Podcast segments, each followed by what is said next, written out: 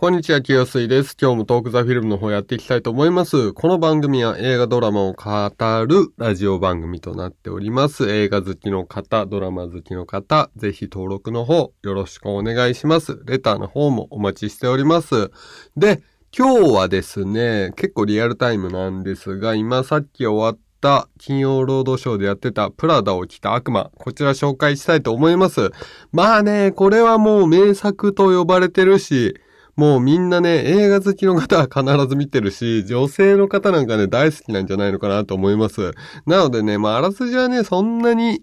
あれかな、説明しないでいいかなとは思うんですが、まあ、サクッとあらすじをね、お話ししていこうかと思います。まあね、ジャーナリスト目指すために田舎からニューヨークへやってきたアンドレアというね、女性。まあ彼女がね、まあ大学卒業した後なのかな、確か。が、まあ主人公なんですが、なんかね、まあ幸運なのか不運なのかね、なんとも言えないんですが、ファッション雑誌、誰もがね、憧れとするファッション雑誌のランウェイの編集部に就職することになるんですね。で、そこの編集長が、もうすごくて、もう古希の使い方がやばくて、あの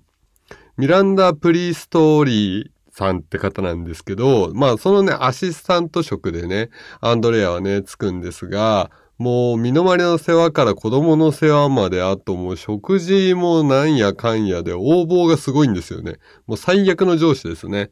あの、今だったらまあ結構ニュースになっちゃうレベル訴えられちゃうレベルなんじゃないかなってぐらい、もう応募なんですよ。まあそんな、あの、彼女の元で働く主人公のアンドレアなんですが、で、まあファッションもね、何も興味もない女性なので、もうほんとね、なんつうんだろう、すごいダサい格好。まあ田舎から出てきたばっかだし、すごいダサい格好をね、してる女の子で、で、周りからもね、疎まれてたんですが、まあね、本来目的である、まあ、ジャーナリストになるための足がかりとして頑張っていくんですよ。で、その中で、まあ、ファッションにも興味を持ち始めて、で、アシスタントのね、仕事の面白さにも気づいていって、どんどんその業界に染まっていくというストーリーなんですよね。まあ、はい、こんな感じで、まあ皆さん知ってると思うんですが、まあ、あれですね、アン・ハサウェイさんはね、綺麗ですね、若い頃。まあ今も綺麗なんですけど、あの優位しさはすごいですね、超可愛いですね。うん、そこにね、今日はちょっと見とれちゃいましたね。この映画見るの僕3回目ぐらいなんですけど、4回目かな ?3 回目か4回目なんですけど、まあファッション、はね、あの、注目のポイントなんですが、まあ今日はアン・ハサウェイさんにちょっと注目して見ていました。えーちなみにね、あの、監督はセックスシティ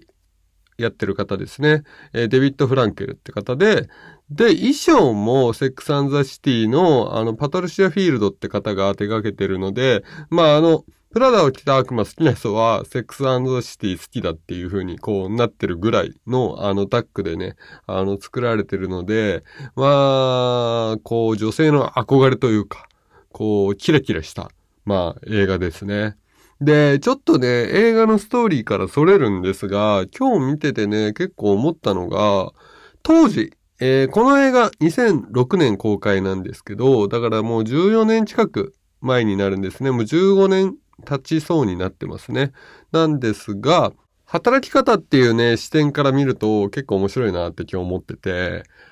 あのですね、14年前だとね、まあその横暴な上司みたいなのって多分いたと思うんですよ、当たり前に。で、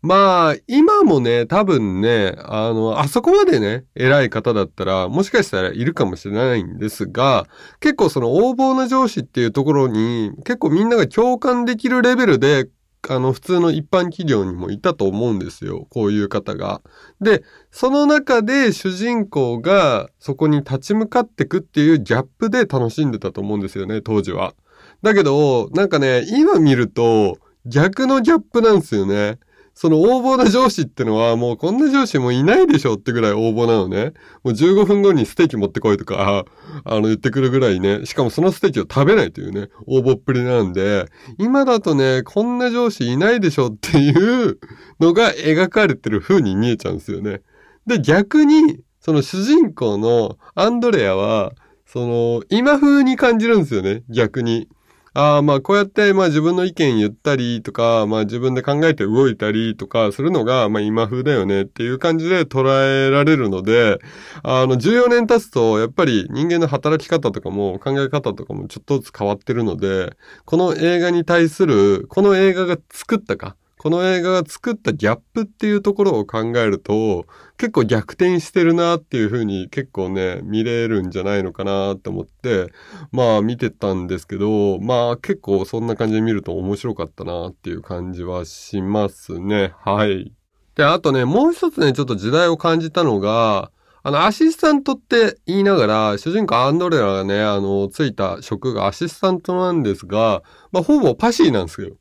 あの、すごい強烈なパシリなんですよね。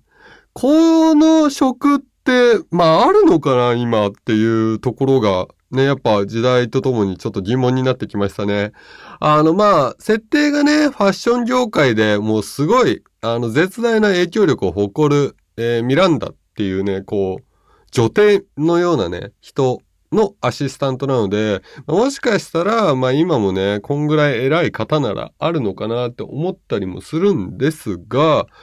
まあどうなんだろうね。うん。今もうなんかさ、そのファッション業界の編集長っていうのもさ、こう、雑誌とかもさ、影響力ってのは落ちてると思うし、ウェブにこう移行してると思うから、っていうので、まあ、影響力の分散とかもあるから、まあ、こういう人自体がね、ちょっと現れにくいっていう時代にはなってると思うんですが、このアシスタントっていう、こう、まあ、強烈なパシリをするだけで、こう、仕事としてね、こう、ギャランティーが発生する給与がもらえるっていう職が、そんなね、こうなんか、バブリーなとこって今あんのかなって思うところもありました。だから、これも、そういう仕事もなんか、時代ならではなのかなと思って、まあ今はこういう仕事はあんまりないんじゃないのかなとか思いながら見てて、まあ、ちょっと14年のね、時を感じていたという感じですね。ちょっとね、やっぱね、3回、4回見ると、ちょっと見る視点も変わってきますね。やっぱ14年経ってると、もう結構時代背景が全然違いすぎるので、まあ、映画の中の世界の、えー、背景とかね、常識と今僕が見ている時代の常識っていうのがかなり変わってくるので、まあ、この辺がすげえ面白いなとは思いましたね。でもね、やっぱね、この名作と呼ばれるものは、あの何回見てもね、どのタイミングで見ても面白いには変わりないです。はい。やっぱりね、ストーリーとしてもすごいちゃんと波がね、できてるし、あの、この時代なんだろうな、こんぐらいの時代までの名作って、まあ、2006年だと、まあ、結構新しめなんだけど、そのバックトゥザフューチャー2とかのその展開とかもすげえ、すげえなこれって、どこまでこう波作って楽しませてくれるんだみたいな感じがあったんですけど、そんな感じの、えー、印象を受けるんですよね。プラダを着た悪魔も。だからこの辺の時代までの映画の名作って、まあ結構展開凝ってるなっていうのはすごい思います。あのー、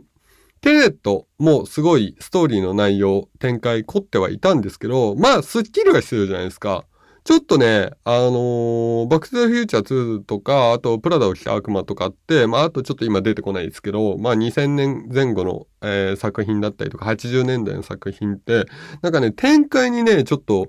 こう、こってり感があるんですよね。あ、まだ行く、そこ、みたいな。あ、もう一回そいつに会いに行くんだ、みたいな。あそこをもう一回、あの、話すんだ、その点開、そのストーリー、みたいなのがあって、まあ、そういうのもね、やっぱね、ちょっと古い映画ならではなんですが、最近の映画やっぱそういうの減ってきたな、とか思いながらも、えー、今日はね、プラダを着た悪魔を楽しんでいました。はい。あの、見た人ね、多いと思うので、よかったらね、こんな、えー、感想持ちましたよとか、いや、ちょっとお前言ってること違えんじゃねえかみたいなコメントもね、くれるとね、めちゃめちゃ嬉しいので、皆さんよろしくお願いします。というわけでね、今日のトークザフィルムはここで終わりにしたいと思います。ありがとうございました。